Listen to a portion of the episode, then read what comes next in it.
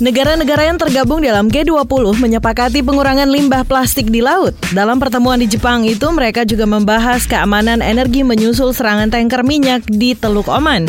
Perwakilan Jepang lewat Menteri Lingkungan Jepang, Yoshiaki Harada mengusulkan kerangka kerja yang bisa diterapkan untuk mengatasi limbah plastik di laut melibatkan sejumlah negara-negara berkembang dan kurang berkembang. Dilansir AFP, para anggota G20 berkomitmen untuk mengupayakan penurunan jumlah limbah plastik yang berakhir menjadi polusi lautan dan akan melaporkan perkembangan secara reguler. Anak perusahaan Alphabet Google memindahkan sebagian produksi perangkat keras mereka keluar dari Cina. Kebijakan itu dilakukan demi menghindari tarif mahal sebagai imbas perselisihan antara Amerika dengan Cina.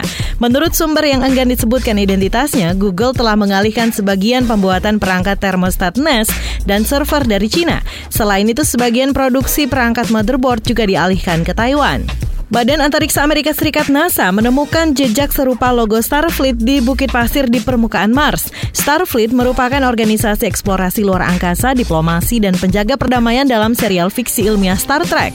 Peneliti dari University of Arizona pertama kali menemukan jejak pasir di area Hellas Planitia, sebuah daratan luas yang berada di cekungan Hellas di bagian selatan Mars.